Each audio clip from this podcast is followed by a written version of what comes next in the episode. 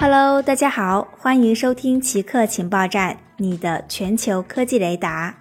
下面为大家播报今天的奇客新闻：豆瓣应用被要求下架整改。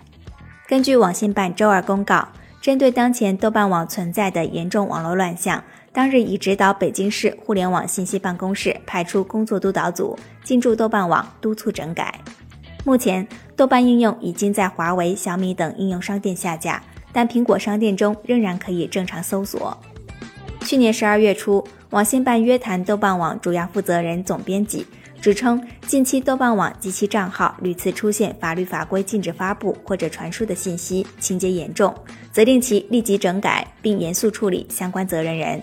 而在去年一到十一月期间，已经累计对豆瓣网实施二十次处置处罚，共累计罚款九百万元。福特将向客户出售缺少部分芯片的汽车。近日，福特公司已经成为最新一家向客户出售缺少部分芯片的汽车的制造商。